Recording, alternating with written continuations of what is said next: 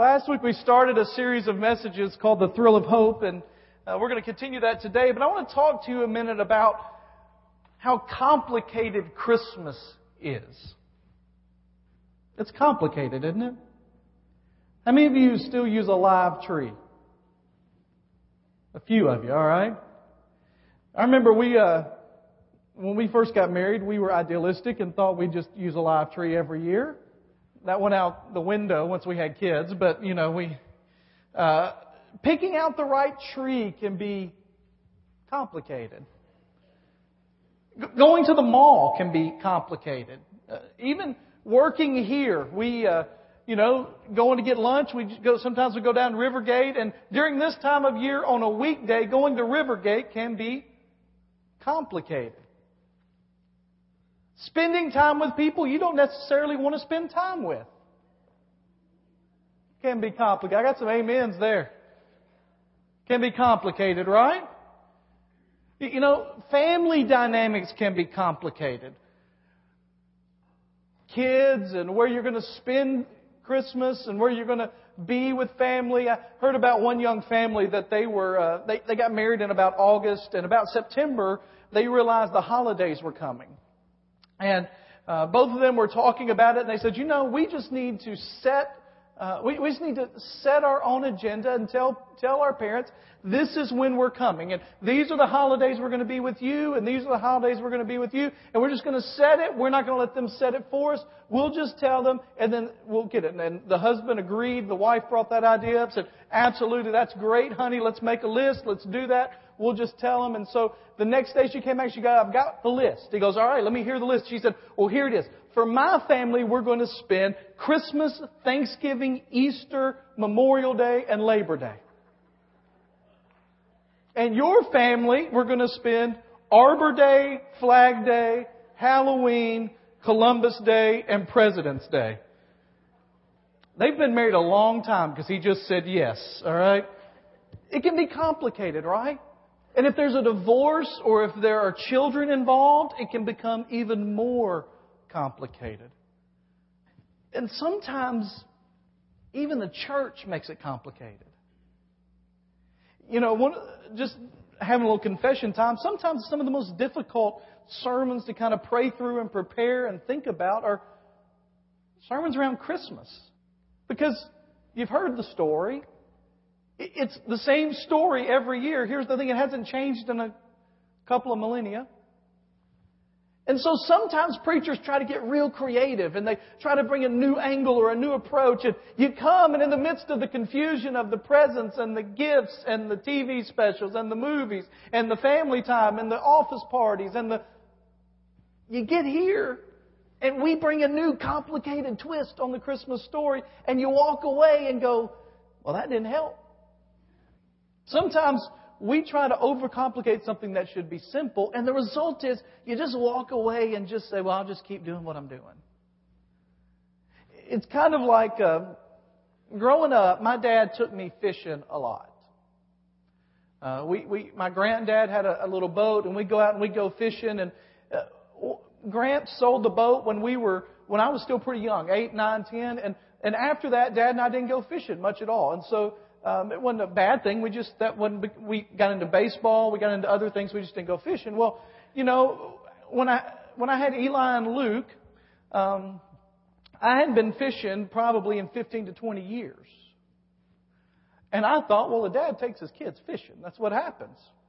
And so I went to Walmart and bought them those little fishing rods. You know, you know what I'm talking about the Cars model or the the Disney brand, you know, because they don't need a good. But for me, I don't need a Cars fishing rod. I need a real McCoy fishing rod's what I need. So I decided the best place to buy that would be Bass Pro Shop. Right? And so I went to Bass Pro Shops and I, I walked in the door and literally almost asked, associate, you know, sees you, can I help you with something? Uh, almost coming out of my mouth were the words, do you have any fishing rods? I caught myself before I said it. They don't have a, an aisle of fishing rods. They have a forest of fishing rods. Anybody ever been there? I mean, it's like a forest, alright? And so, I remember walking down the aisles and not even going in the aisle, just kind of hoping one would jump out at me. And I walked down two or three of the aisles and looked down the aisleway and just got so overwhelmed with the choices of it that I just left and went and bought a cheap one at Walmart. All right? Amen. All right? I just got overwhelmed with the confusing nature of it for me. And one of the most tragic things that can happen at Christmas is that in the complication that Christmas has become, we walk away not letting it impact who we are and how we live. Because at its essence, Christmas is very simple.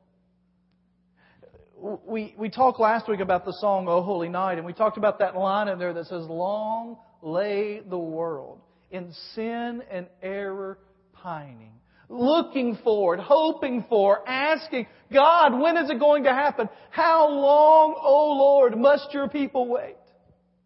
Do you remember the next phrase in O Holy Night? If Cliff hadn't just sung, I would sing it for you, but long lay the world in sin and error pining till he appeared and the soul felt its worth. You see, at the basic level of Christmas is a story of good news. You remember when the angel appeared to the shepherds, right? And they come to the shepherds, and the shepherds are doing what they're supposed to do. They're out in the field, they're watching the flocks, they're taking care of the flocks, and the angels appear, and the first thing the angels say is, don't be afraid, because what? Angels scare people, right? Don't be afraid. And the shepherds are like, sure, this happens all the time. We won't, we'll just let it go. And then they say, to, We have brought you good news of great joy. Whatever else Christmas is, it is good news of great joy.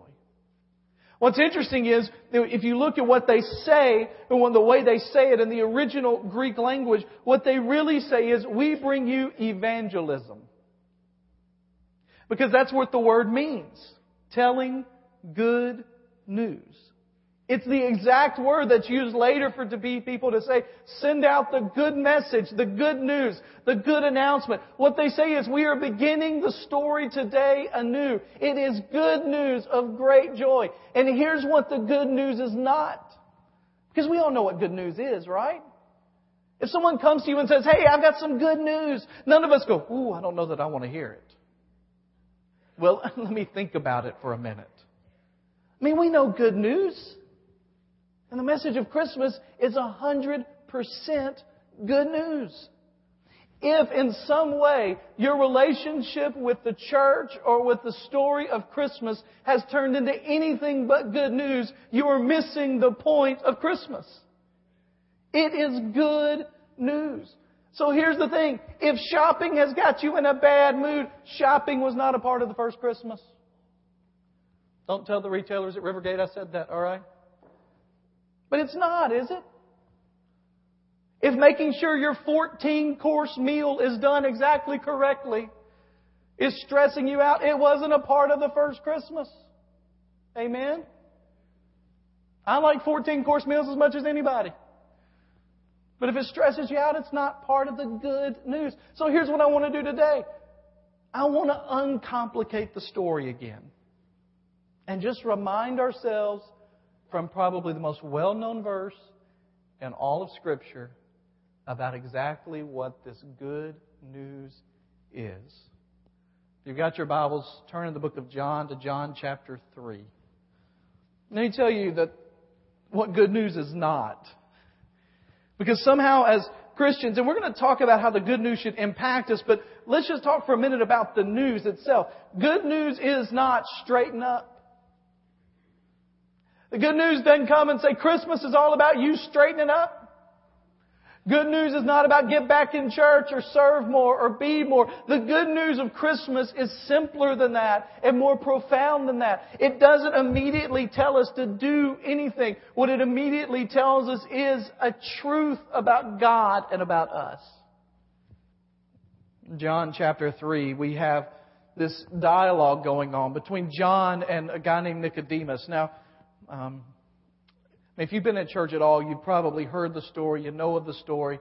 Um, it's one of the most famous stories here, but let's remind ourselves that John was Jesus' closest friend on the earth. Now, how do we know he was his closest friend on the earth?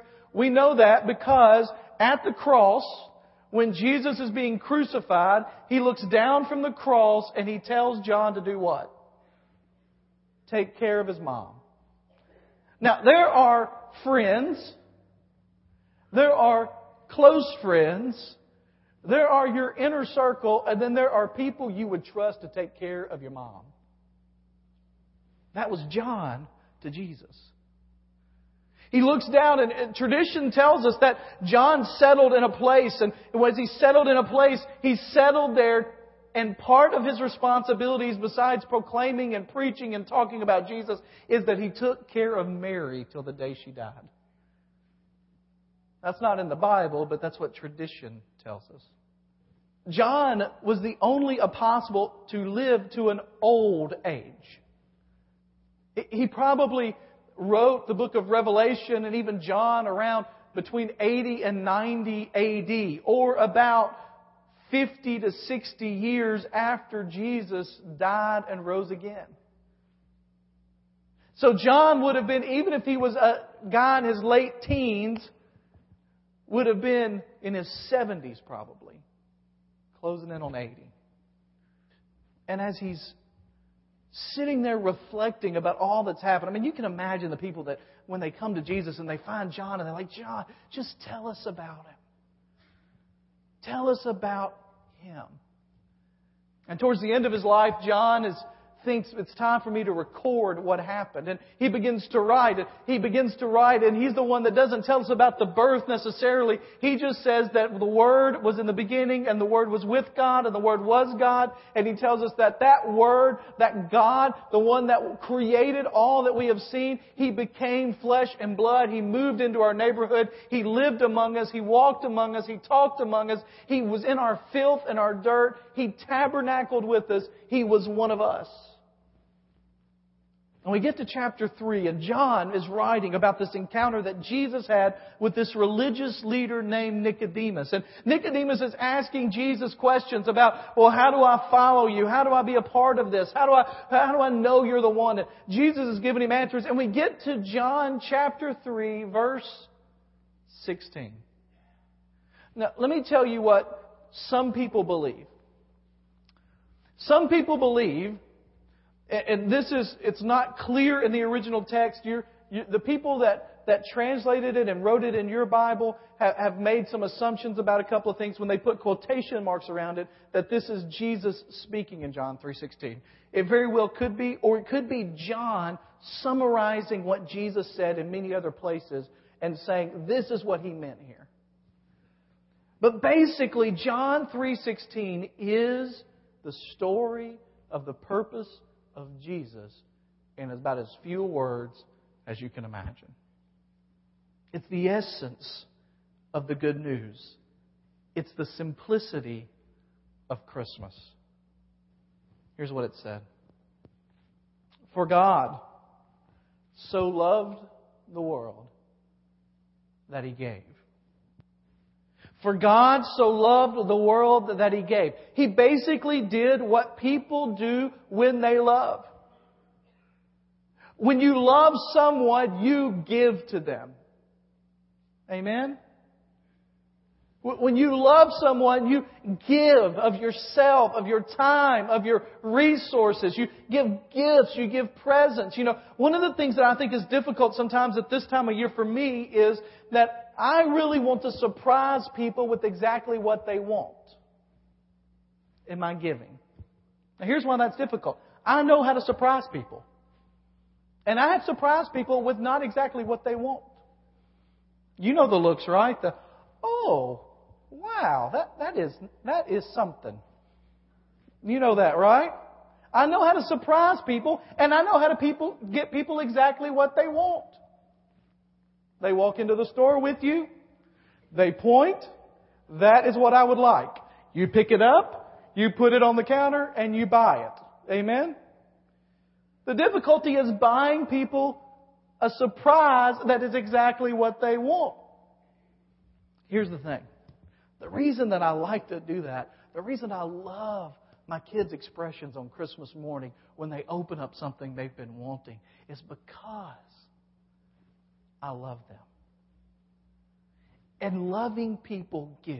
And it tells us here that God loved us. Now, the so there can mean either like it is such a big love that He gave His Son, or it can be just that's the natural outflow of love is giving. You see, this to the Greek mind was completely different than anything they imagined. Their philosophy was the gods played and the people paid. You remember those stories of Zeus and Jupiter and, and they're out there just playing and the people that take the punishment are the people.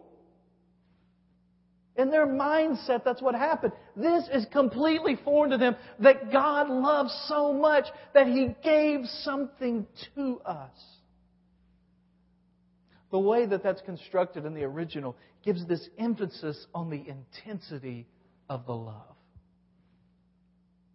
God so loved the world, not just Israel, not just uh, a group of people, not his chosen people. The idea there is the world. That is all people of all generations, of all times, that this was a gift that was presented for the world. Not because the world is lovely, but because of the size, but because of the fact that he just loved us.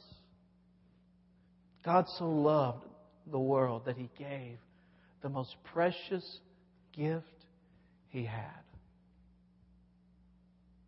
The absolute most precious gift he had.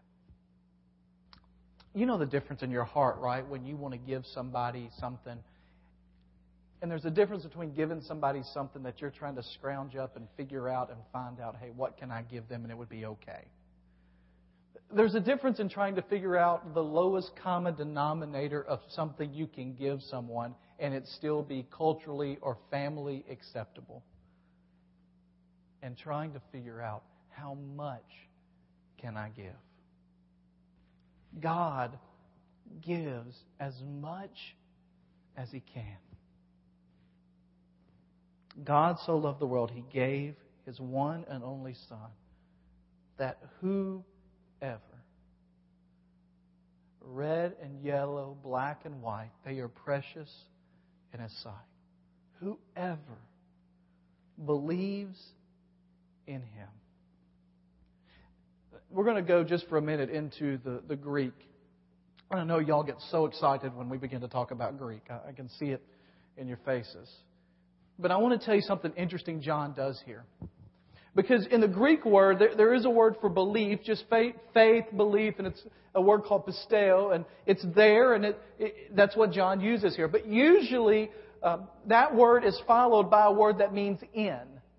So I have faith in, or I believe in, okay? And it, it, it's en in in the Greek kind of, but it means I have faith in, okay? So like we would talk about, I, I, I believe in hope. I believe in you. I believe in whatever, okay? That's a similar kind of thing. That's not what John does here. John uses a different word there. He uses a word that means into. So really it reads that whoever believes into him.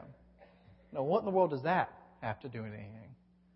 The idea there is not, it's not just a mental assumption that I believe this about Jesus. What it is, is you are leaning into, you are placing your weight onto, you are putting everything in this basket. You know the old expression, don't put all your eggs in one basket, right? Well, what John says is, for those who put all their eggs in this basket. It's a, it's kind of like this chair. And what John is, is representing here is this. Now, I could stand here and say, I believe this chair will hold me up. I believe in the chair. But the difference John is saying is, what you actually are saying in verse 16 of chapter 3 is that I am going to believe into, or I'm going to place everything I have into trusting that the chair will hold me. The idea with John 3:16 is that this great love of God was so much. He gave the best he could possibly give. And what he asks of us in return is to place our life into him. That whoever believes into him. It's an exchange. I'm giving my life up to get his life.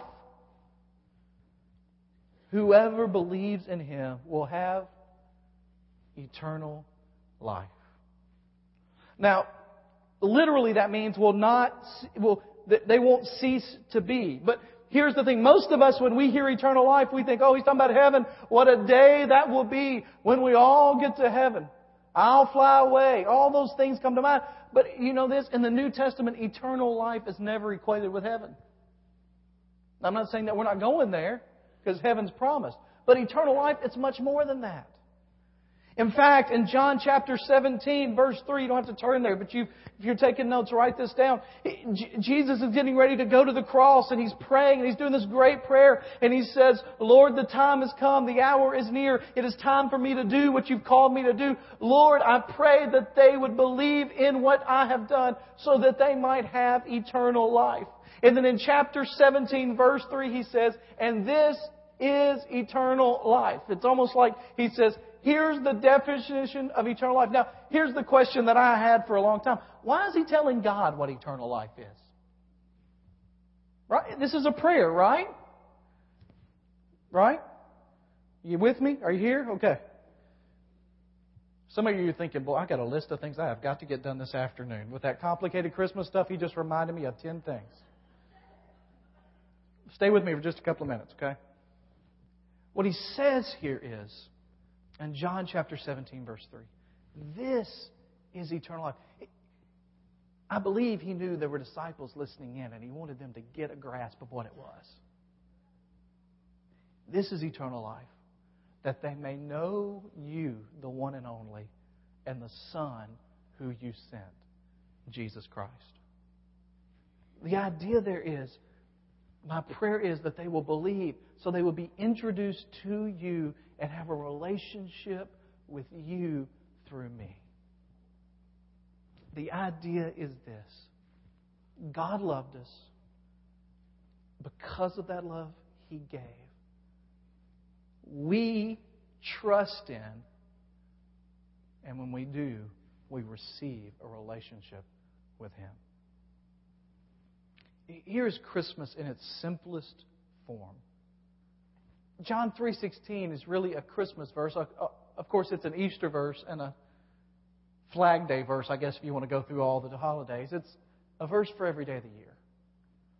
But what it says in its simplest terms is Christmas is all about the fact that God loved and gave. And if we believe, we receive the most precious gift that's ever been given. And it's that simple. Let me ask you a question. A couple of questions, really. First of all, has there ever been a moment in your life when you have believed into, when you have put your trust into, when you have fully committed yourself to the story of Jesus? Who He is and what He did, and the fact that He desires more than anything, a relationship for you between you and Him and you and His Father. Has that moment ever occurred? Because it is impossible to celebrate Christmas as it ought to be celebrated if you do not have a relationship with the baby in the manger. It's just impossible. If not, would you be willing today not to say you believe in or about, but that you would be willing to believe into, to place your life into the story of Jesus. A moment we're going to have invitation. If that's you this morning, I'm going to be standing here. I'd love for you to come and talk with me about that. But let me ask you a question if you're here and you've done that before. You've placed your life into, you have believed into Jesus. You have committed your life. You have followed Him. You're a part of that story. Let me ask you a question. Are you celebrating this Christmas the grand story of the great love of God? Or are you culturally captivated by the confusing nature of the complication of Christmas? I can never say that again. It just came out, all right? And it's kind of complicated, so we'll go back. Are you celebrating the simple story of God's love for us?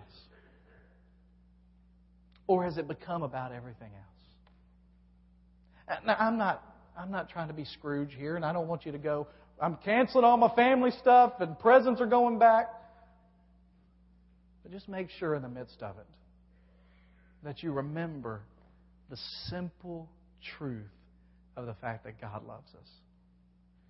And the way that that ought to impact everything we do every day we live.